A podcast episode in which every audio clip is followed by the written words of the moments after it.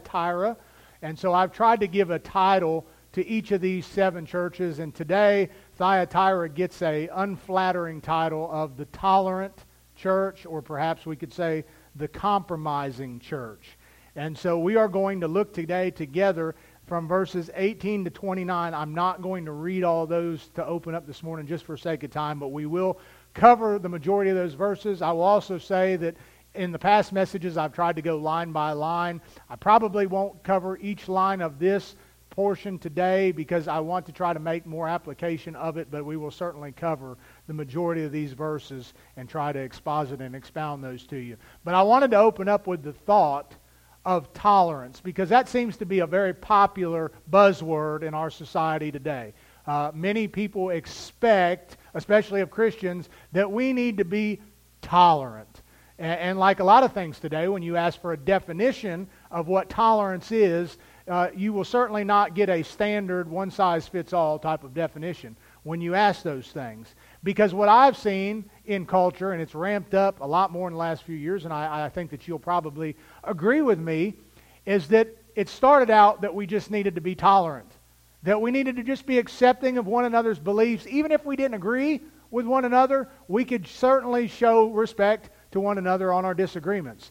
But as with most things in the world, it didn't stop there, and it won't stop there. Tolerance is no longer good enough. I, I, think that we all can realize that today. It's not just enough that the world wants us to tolerate them, but that the world wants us to accept everything that they do, even when the Word of God stands against it. But it doesn't stop there. Not only now must we be tolerant and accepting, we must take the next step and actually celebrate the things that the world calls good, but that the Bible calls sinful. And so it's a slippery slope that we are on, and that it's, in actuality, it's a broad road that we should never get on to begin with. Tolerance will never stop there, and it will never end, at least from a world's perspective, where we feel comfortable as believers in stopping. And ultimately, if you're not tolerant and accepting and celebrating of these things, you will be silenced. You will be silenced. We live in a world today, and I never thought it would happen so quickly as it has the last few years. But another popular buzzword of today is cancel culture.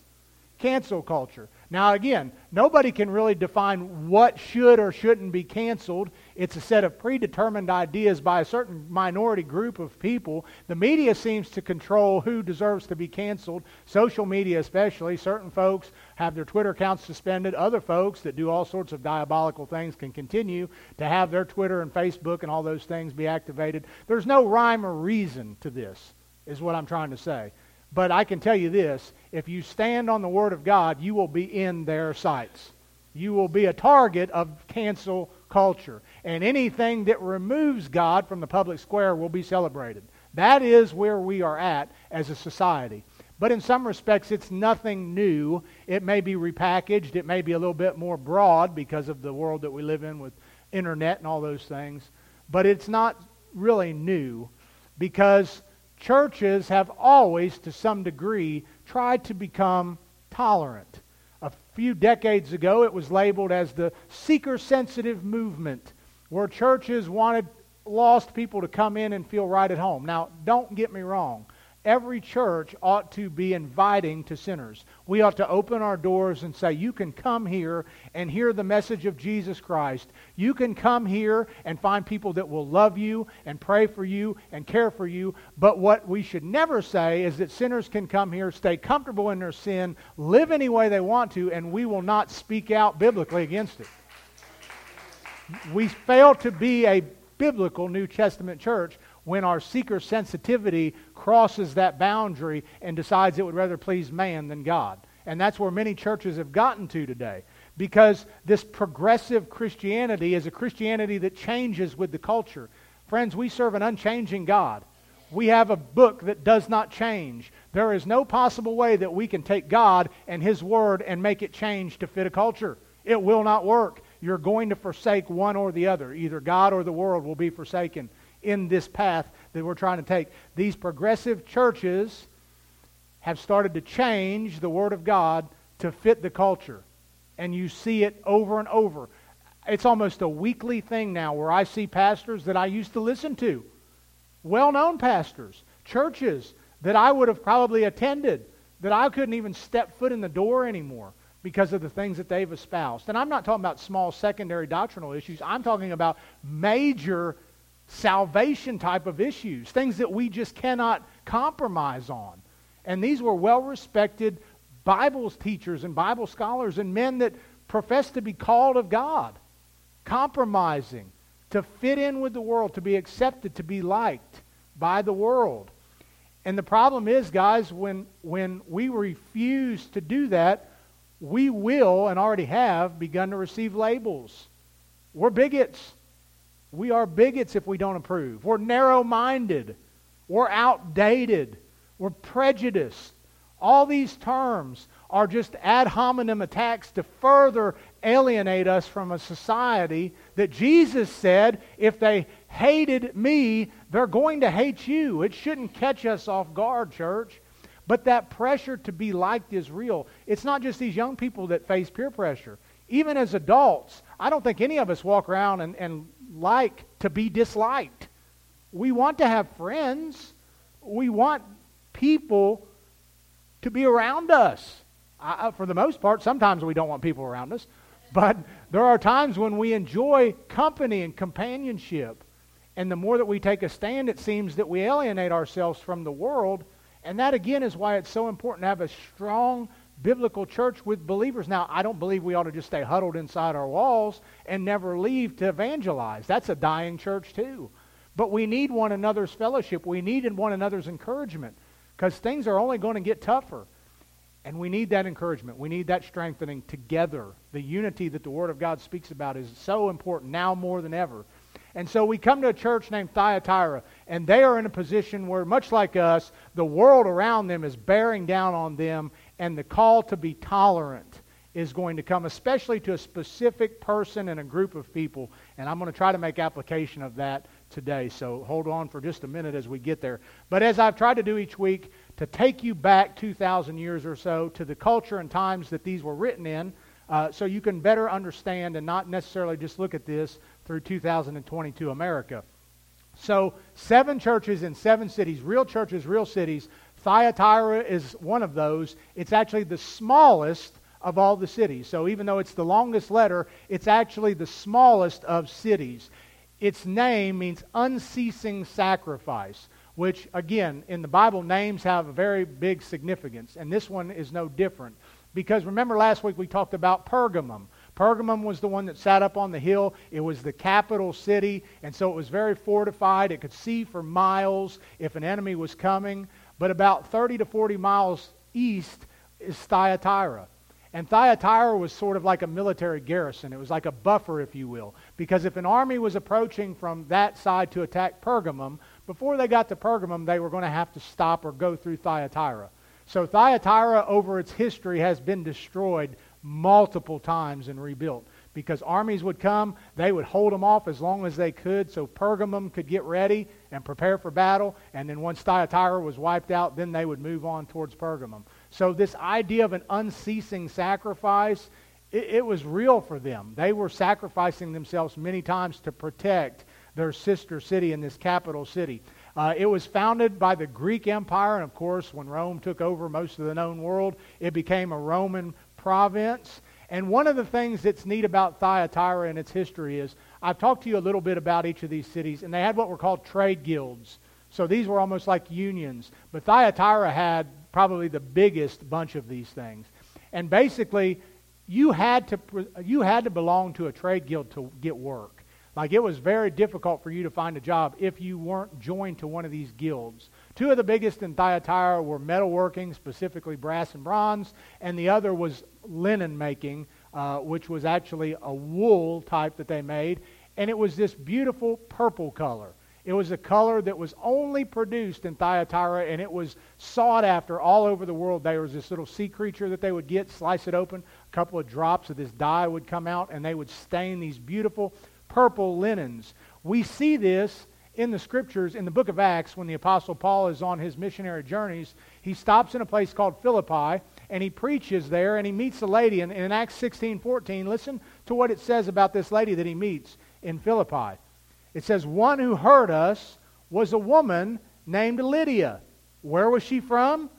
The city of Thyatira. And she was a seller of purple goods, or this purple wool who was a worshiper of God, and the Lord opened her heart to pay attention to what was said by Paul. So Lydia has traveled all the way to Philippi, which is quite a journey, to sell these purple linens that were produced in Thyatira by this little sea creature that they would kill and, and get the dye out of. And so that's kind of the background of what's going on, at least socially speaking and, and culturally speaking, in Thyatira. It's a very, very small city, but very busy with these guilds producing a lot of different things. But for the Christians who refused to join these guilds, it was very tough to find work. Now you say, why wouldn't they join a guild? Why? What's so compromising about working? Well, here's the problem. Every guild had a god or a goddess that they would pray to to bless the work. That's one problem. And then if you've also ever read, especially in Paul's letters, you'll find a lot of times where he talks about meat sacrificed to idols. That may seem like a strange thing to us, but that was what happened in these trade guilds. They would pray to these gods or goddesses, and then they would have regular love feasts where people would come and bring an offering. They would give a small piece of that offering to be burned on an altar or given to this god or goddess. And then afterwards, they would have this huge feast with the food that had been offered to this false god. And then they would partake in drunkenness and incest and sexual immorality and all sorts of things that went on. So this wasn't just a nice little dinner between coworkers. This was idolatry. This was all sorts of immorality. And to be a part of that guild meant that you participated in that. And so the Christians refused. So not only were they not able to work, but that they were ostracized by all the people because the Jews, which there weren't a lot of Jews in Thyatira, but nonetheless, if there were Jews, they were looked down on as well. So they had it coming just like these other churches from both angles. So look with me at our text today, and I want you to see a few things as we get into this. In verse 18, as, as with all these letters, it's kind of introduced the same way to the angel, the messenger of the church in Thyatira write the words of the Son of God. This is the only time that he uses the title Son of God in the entire book of Revelation. And again, I don't think that God does anything accidental. One of the main deities that was worshipped in Thyatira was Apollo, who was the sun god. And so he is saying, look, you may worship the sun, but I am the Son of God. And I alone am worthy of worship. Jesus, my friends, is the only way to the Father. You want to start off a message with being politically incorrect? Here we go. Jesus said, I am the way, the truth, and the life, and no man comes to the Father except by me. Anyone can come. If you're listening today and you're lost, Jesus says to you, Come. Come. Whosoever will, let him come and take of the water of life freely. Christianity is exclusive in that anyone may come, but it's inclusive in that there's only one way you can come. There's only one door you can go through, and that is through Jesus Christ. But he will in no way turn away those that come through him and by him in faith. He's the Son of God, and notice how he looks at this church in Thyatira. He says he has eyes like a flame of fire. He's searching, he's judging, he's watching the Lord is well aware of what takes place in our lives. He's well aware of what's going on in our churches, and He's well aware of what's happening in the world. Sometimes we listen to the headlines. We talked about this in Sunday school, and, and we wonder, God, do you see what's going on? Most certainly He does. He most certainly sees it all. Not one thing will go unjudged or unrewarded that is done well. So you can be sure that God is searching. His eyes are like a flame of fire, and his feet are like burnished or polished brass. That speaks of purity. It speaks of the fact that he walks through his church as pure and undefiled. He is set above every other person. He is exalted. He is glorified. And he is on the throne now, ruling and reigning. That is the picture of Christ to this church in Thyatira. And he goes on as he does in, in many of these churches in verse 19, and he says to them, I know your works. So they're serving, they're busy. He uses two words in this verse that talks about external things, being busy. He says, I know your works. And a few lines later, he says, I know your service. So they're working and they're serving. They're doing deeds. They're doing ministry. On the outside looking in, they are a busy church. He also says to them, when I look inwardly at what motivates you to do these outward things, I see some good things there. I see love, which without love, nothing we do matters, does it? He says, I see faith, or literally, that's faithfulness. How important is it today that we are found faithful? And I don't just mean faithful to attend church, certainly that's a part of it, but I mean faithful each and every day to serve God in our lives outside of church. I hope that you don't just come in here for an hour and pretend that Jesus is important and then leave here and don't think about him until next week. We, we remain faithful to him because he's been faithful to us. And so this church was loving, it was faithful, and they were enduring. It was difficult, and they didn't tuck tail and run. They were hanging on to the faith. All good qualities in this church. And then we look at verse 20 and that three letter word that scares us sometimes. But, but, I have this against you. Now, depending on what version you're using, the wording might be a little bit different here. But he says, I have this against you that you, what's your translation say there? That you allow or tolerate. That is what most translations are going to use there. You're allowing this. You're tolerating this. And this is where most churches get themselves into trouble and most believers get themselves into trouble. Because the only way, listen to me, the only way that something can continue to be in your life is when you allow it. When you tolerate something, it will continue to persist in your life. Sometimes we tolerate and allow the wrong people in our lives. It's not easy to cut people out of our lives. But, friends, sometimes that's necessary. I know, Brother George, you and I and Melody, we've talked about that before when it comes to you young people, especially if you're going to follow Jesus. Again, I'm not saying that we should just have only believing friends and never talk to a lost person. How can we share the gospel if we have no interaction with the lost? But there is a separation when you become a believer from the world. You are no longer going to be able to go out and do the things that you used to do before you knew Christ. It's impossible unless you compromise, you tolerate, you allow that ungodliness into your life, into your heart, and into your church. And so he says to them, You're doing a lot of good things. You have some good motives behind you, but I have a problem because you are tolerating or allowing. What were they allowing? Listen to this. The woman Jezebel, who calls herself a prophetess. I want to stop there for a minute before we go on, and, and I want to really look at this a little bit today. Because when we think about Pergamum, if you were with us last week, or if not, you can go back and listen to that message or just read the text for yourself. And you'll see that Pergamum was guilty of allowing corruption and even false doctrine to creep in. So it was there. It was starting to permeate the church and the believers there. Thyatira had went to the next step, and they welcomed it. Not only were they uh, uh, letting it come in and allowing it, they were starting, as our culture is today, to accept it, celebrate it, participate and partake in it. And I will say this. You take this or leave it. This is just my thought. But I believe that a church that begins to walk with the world will eventually be won over by the world. I really believe that. I really, really believe that. And so last week in Pergamum, we looked at a guy, a false prophet, by the name of Balaam. And I won't go back and rehash all that. You can read about him in the book of Numbers. But he, he tried to curse God's people, and God continued to bless them. And so, since he couldn't curse them, he corrupted them. He took them away into sexual immorality, and he got them to worship false gods. And that was his plan when he couldn't curse them he allowed them to become corrupted by their own vices and their own acceptance and tolerance of these things.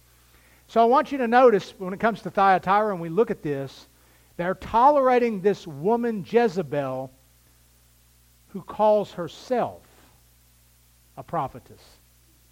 Most false teachers proclaim themselves to be called of God. God calls true men of God to shepherd and preach and teach. It's God's call upon that man. False prophets and prophetesses call themselves. They're self appointed. And you'll see that oftentimes in their ministry because it may look good for a time, but eventually the focus of the ministry will become less and less on God and more and more on that person. Follow me. Do what I say. If you disagree with me, then you're going to be shunned. You're going to be punished. We see that happen in churches.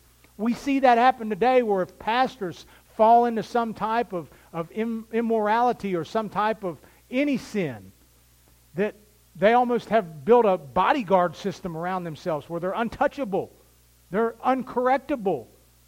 And, and the attacks go out to the people the person making the accusation becomes the enemy rather than the victim.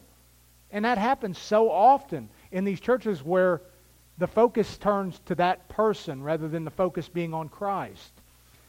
A prophet in the Old Testament was somebody that spoke for God. Obviously, they didn't have a complete 66 volume bound Bible at that time. The scriptures were still being penned. And so God would call men and sometimes women known as prophets or prophetesses to proclaim his message, to speak for God, sometimes to an individual, sometimes to a nation. But that's what the prophets did. And this woman had anointed herself, if you will, as a prophetess. She had a message from God, and she was going to share it with the people in Thyatira. And I want to tell you this today. Please, please, whether you're a member here, not a member here, whether you're visiting here, or just, you know, plan to stay here, wherever you're at, please take this with you. Be very, very careful when you listen to people or teachers or anybody that always says, God told me this, God told me that. Listen, I have seen more trouble and more cults and more things happen wrong when people are constantly saying that they're receiving this direct revelation all the time from God. Just me and God are all the time having this conversation, and He tells me exactly what I need to tell you and what I need to do and what you need to do. Listen, can God still speak through dreams and visions? Sure, He can. Sure, He can. Does God give us promptings and directions when we pray for wisdom and open the right doors and all that stuff? Absolutely. But, guys, God has given us His Word. He has given us the very thing that we need. The authority of God rests in the Scriptures. And when God speaks to us, He's going to speak through His Word. Now, again, if you claim that God has spoken to you, the first thing I'm going to say is, well, let's get in the Word of God and see if it lines up. Because most of the time, these private revelations are in direct contradiction to the Word of God. And if you're saying one thing and this is saying something else, I don't know about you, but I'm going with this. I'm going with this because this has proved for over 2,000 years to be trustworthy, and I've seen too many men and women fall to put all my eggs in that basket. So please be careful when someone comes along and says, Well, God told me this, God told me to do that. Hebrews 1 1 and 2 says that long ago, at many times and in many ways or in diverse places, God spoke to our fathers by the prophets. So, Old Testament, when the Word of God is being communicated, He used prophets. But in these last days, He's spoken to us by His Son, whom He has appointed the heir of all things. So as the church is formed after Jesus ascended, we have the Holy Scriptures penned and written down by Paul and Peter and John and these other apostles that were eyewitnesses to Christ. They have been verified and validated over and over again. And so we can rest in knowing that what we have today, regardless of translation, now you're going to find differences in the King James and the ESV and the NIV and all those things. But at the end of the day, we have enough manuscripts to look at this stuff and say, regardless of translation, our Bibles today are 99% or more accurate, and the little bit that they differ between text to text is nothing doctrinally that's going to change the message. We can be sure, one thing we can be sure of is that we have a Word of God that is inspired and infallible that we can trust. It hasn't been changed over the centuries, it hasn't been altered. It's not man's Word, it's God's Word. And we can rest on that for sure. And so when we, when we look at this, There are implications to me saying that. Not only when I say, is the Word of God complete and it's final and it contains authority, if I make that statement, then there's something else that must go along with that. And that is this. If you claim that this book is complete and finalized, then that also means that there are no longer any more prophets and there are no longer any more apostles. And some people say, well, now, wait a minute, wait a minute. You can't have it both ways. If God is continuing to give new revelation and adding to His Word, then there are apostles and there are prophets that are speaking new revelation.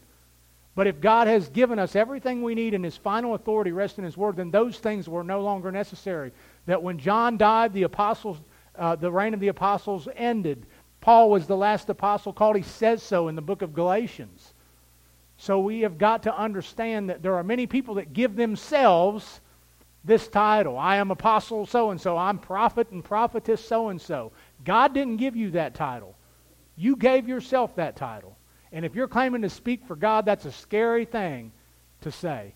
You better be sure that what you're saying was from God and not just from you and what you want to say. And we see that over and over today. There are so many folks that are just downright deceived that are nuts. I don't know what term you want to use. They're just downright crazy. I mean, I, I try to share some of these things on Facebook. Again, I, I, don't want to constantly be negative about stuff, but I feel like it's my duty. I, God has given me a platform on Facebook. A lot of people read that stuff that I post and follow, and I want to use it to try to impart truth. And, and, and I don't go on a witch hunt every week and just try to call out everybody that's wrong except me because I'm wrong too. There's times when I don't always get it right.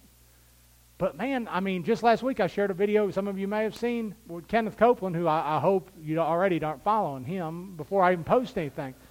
But in this video, he stands before his congregation and he says he wakes up in the middle of the night from a dream and God is speaking to him and Jesus is standing at the foot of his bed with a plate of cookies. And he offers him to eat some cookies. And, and people are, hey, wow, really? I'm like, man, wouldn't you run out of a place? If, if I stood up there and told you that, uh, it's probably somebody'd call Fort Hamilton and say, you better come get Pastor.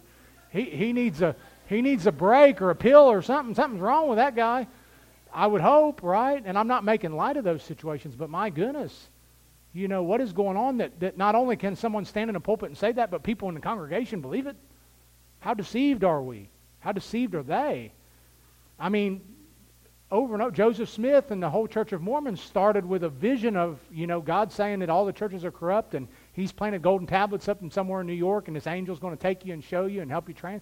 I mean, guys, so many of these false religions have started with God told me. God said this. And there's no way to verify it unless you believe the guy standing up there with the smile on his face and the charismatic voice. And a lot of people follow that. Please be careful. That's what was going on here.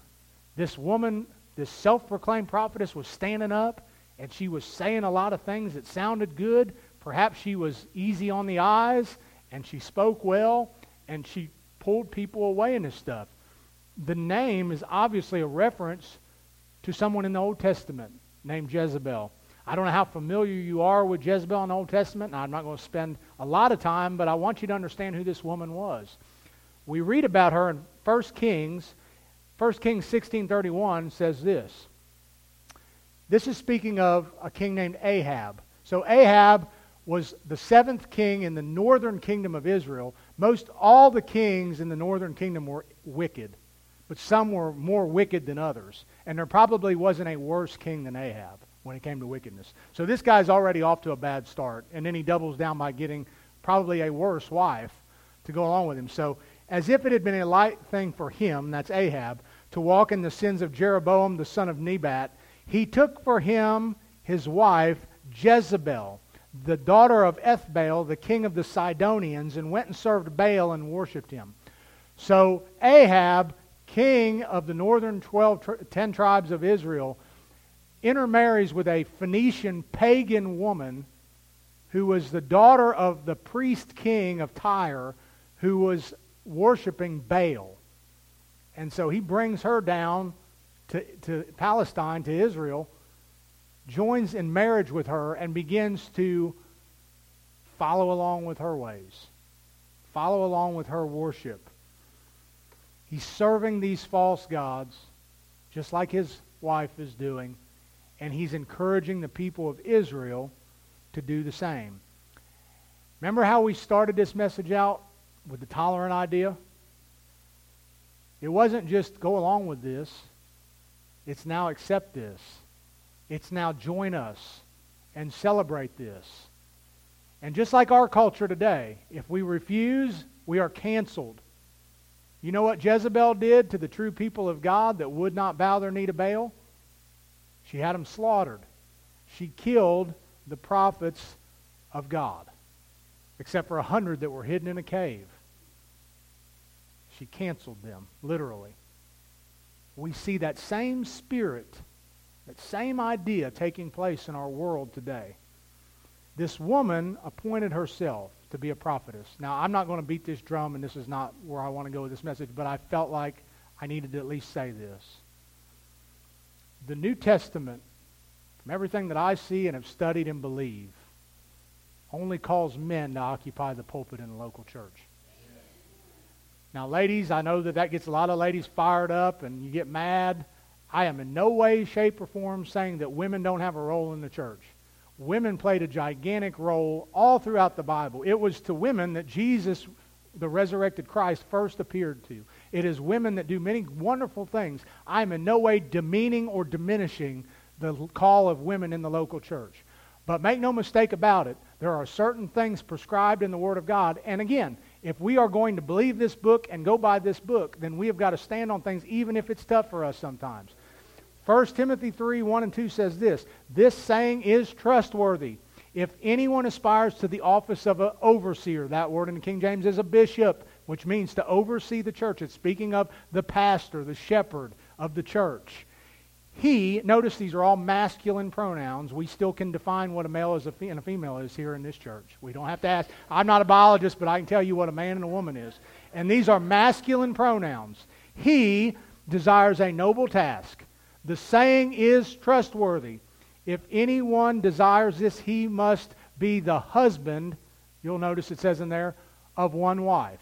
Again, in our world today, that doesn't mean that it's a man and a woman. But in my definition and in the Word of God's definition, it is what it says. The husband is a man, the wife is a woman, and it's saying that for the overseer, he must be the husband, which makes him a man. And so, again, I'm not trying to just be divisive. I'm not trying to be ugly. I'm just trying to be biblical. And I know there are many churches that have women pastors in the church, and to me, that is a woman calling herself. Because it can't have it both ways. Either God calls men only or he calls both. But somebody's wrong here. And I believe, and I've seen, and again, there are some fabulous women that teach and proclaim the Word of God, and they should use those gifts. The ladies at uh, Trenton just had a wonderful conference. Sandra does a phenomenal job teaching the Word of God to ladies. I thank God. For, we have mostly all women teaching our Sunday school classes and things of that nature. I thank God for the women in our church and the gifts that they have. I'm talking specifically about this role. That's all I'm saying and we need to be biblical about that. This woman appointed herself, and I believe that a lot of churches, women have appointed themselves to positions that they are not called to biblically, and ultimately that church is going at some point to suffer because of that. They just will. Because here's what I want to close out with. I want to give you this thought. I think this is important uh, when we look at this text. Jezebel was a real person in the Old Testament. I believe this woman in the New Testament was a real person. Was her name literally Jezebel? Probably not. Could have been, but probably not because that name obviously carried evil connotations with it, and I don't think anybody would intentionally want to name their kid Jezebel to, at that time. But her nature and her deeds and her spirit lined right up with the Old Testament Jezebel. And guys, I know that sometimes as Baptists we get a little freaked out when we talk too much about the Holy Ghost and spiritual things and all that stuff because again, we don't we don't want to we don't want to dive off into that charismatic talk too much. But sometimes we don't talk about it enough. And there is a spiritual battle. I've spent weeks talking about the fact that we're not just wrestling against flesh and blood here. That there is a spiritual kingdom of darkness, that there is a real devil with a real demonic host that wants to see you fall, that wants to see you go to hell, that wants to see you lose your witness. We are battling a demonic force, guys, and there's no way around that. And this spirit, this idea, this concept is still alive and well today. We see it all around us. And if you're not careful and you allow it, you will see it in churches. I bet if I talk to some of you enough that have been in churches, different churches in your life, at some point after I share some of these things, you'll say, man, I can tell you some stories about that. It happened in the church I was in. And I pray to God we never allow it to happen here. But we got to be on guard because don't ever think for a moment, just because we're biblical and we're doing right things, that the devil is going to leave us alone and go down the street somewhere else. He would like nothing more than to see every church he can fall, every pastor he can fall. We need to keep our guard up all the time. We need to be accountable to one another. We need to encourage one another. We need that. Absolutely. So, what is this Jezebel spirit? Well, I want to say this, and I've said it already. A Jezebel spirit, number one, is self appointed. It's a self appointed or self proclaimed. And why do I say that? Because it believes it's above authority. Anytime you look at these folks with this type of attitude, this type of demonic influence, whatever you want to call it, it is someone that is above teachability. Well, who do you think you are?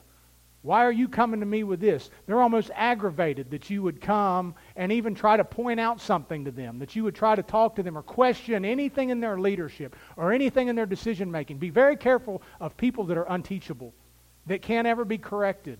That's a big red flag. None of us have all the answers, including the pastor.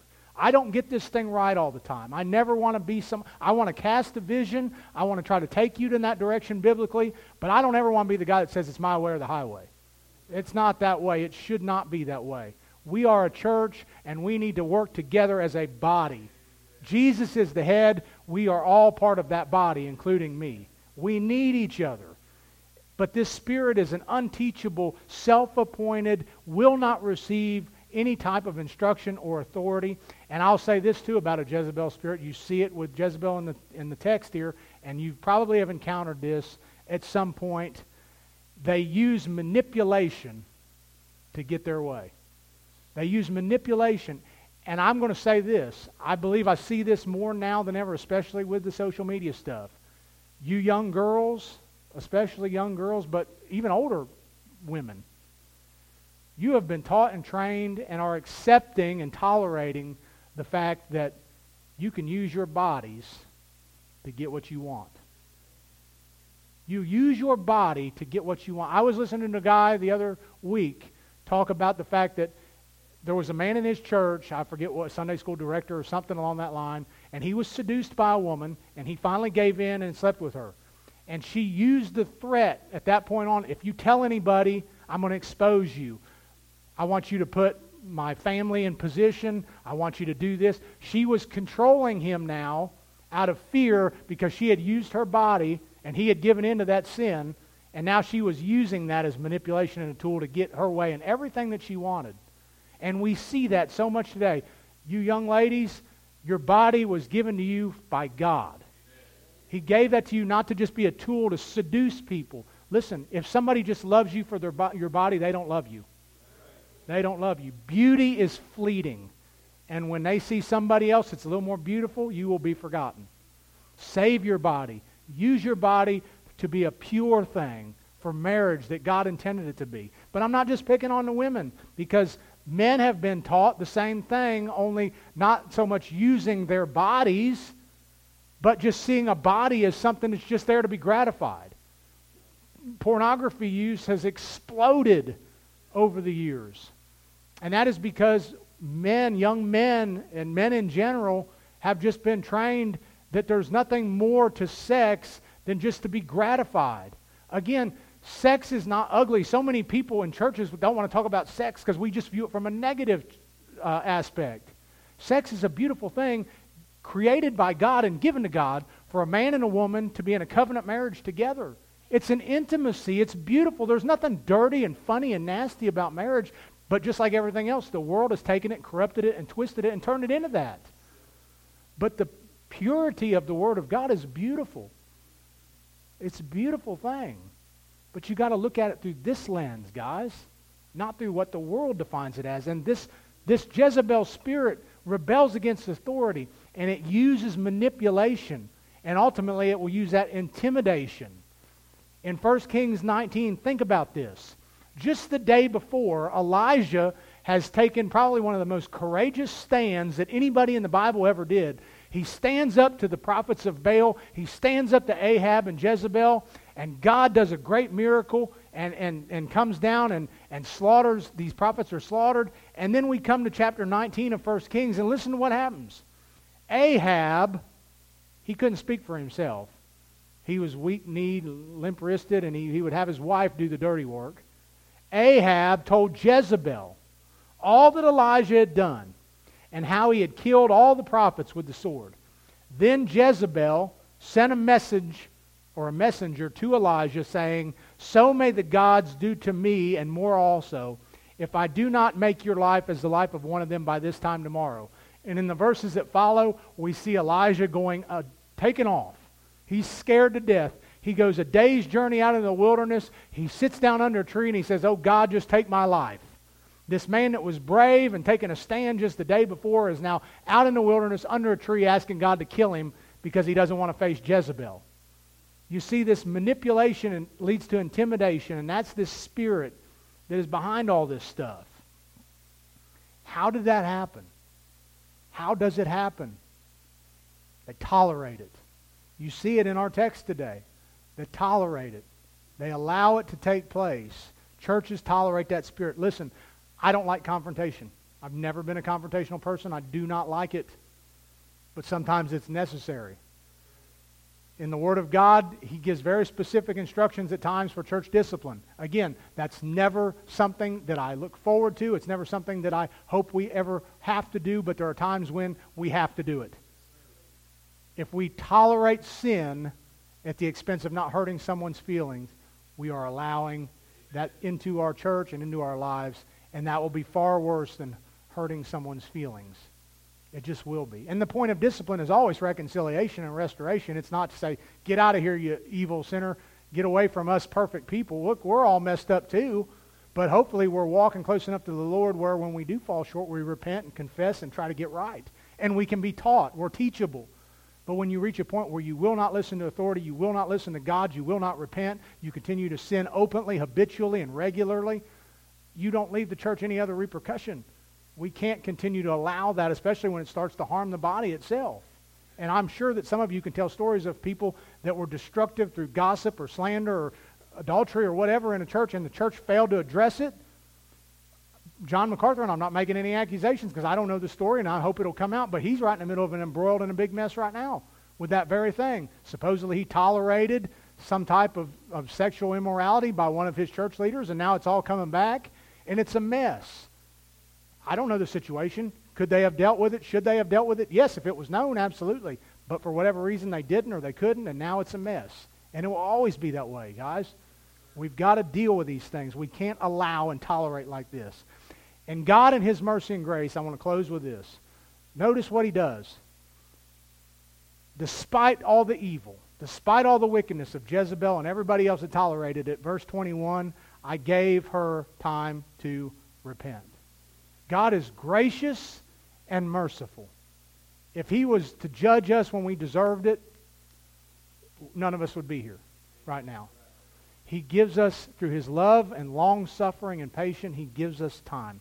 2 Peter 3 9 says, The Lord is not slow to fulfill his promise, as some count slowness, but is patient towards you, not wishing that any should perish but that all should reach repentance.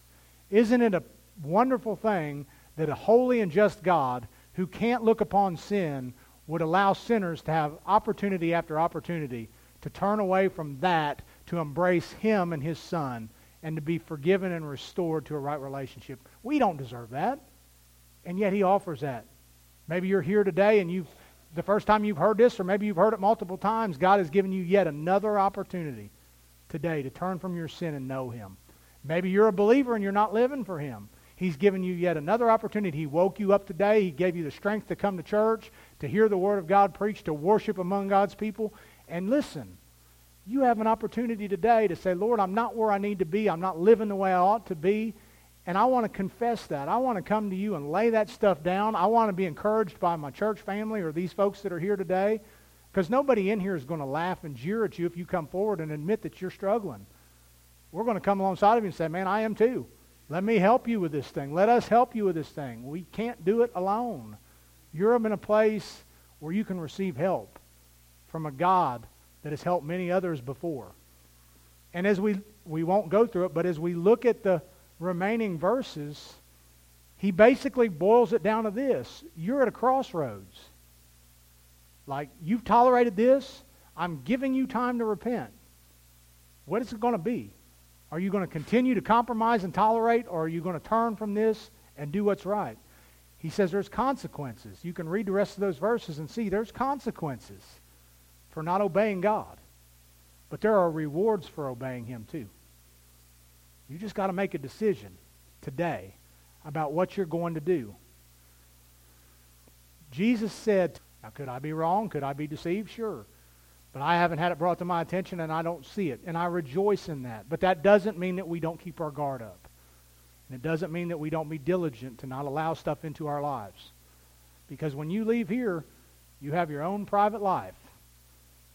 I might not know what you're doing. Mom and dad might not know what you're doing. Husband and wife might not know what you're doing. But the one with the eyes like a flame of fire and feet like burnished brass, he knows what you're doing. And I'm not just trying to scare you. I'm just trying to warn you that you can't sin and get away with it. There's a payment. Old uh, R.G. Lee, old Southern Baptist preacher, used to preach a sermon called Payday Someday. And it will come. Either Jesus paid it all or you're going to pay it all. choice is yours. Praise team, you come. We're going to pray and give a hymn of invitation. Father, we come to you today, Lord, just asking now that you would apply this word to our heart, Lord, that, that we would be diligent Lord, to examine ourselves and to, to forsake the world and the sin that we carry around with us, Lord, and, and also to rejoice in a God that loves us, not a God that doesn't stand over us and constantly belittle us, but that lovingly calls to us to come and follow him and know him and obey him. A God that, that has provided everything for us to have that relationship, Lord. It's my prayer today that if someone in this room or watching online is lost, that they would feel and understand already that, that great love and forgiveness that is available to them, and that they would, they would stop making excuses and make today the day of salvation, Lord. Uh, it's by simple faith. Bible doesn't say you have to have it all figured out before you come. You just trust in the one, and from that point on, he will begin to change you. Lord, so help us as a church to stand for truth, to do it with love and compassion, but to do it uncompromisingly. And Lord, I just thank you today for what we felt and experienced. I thank you for Shelby.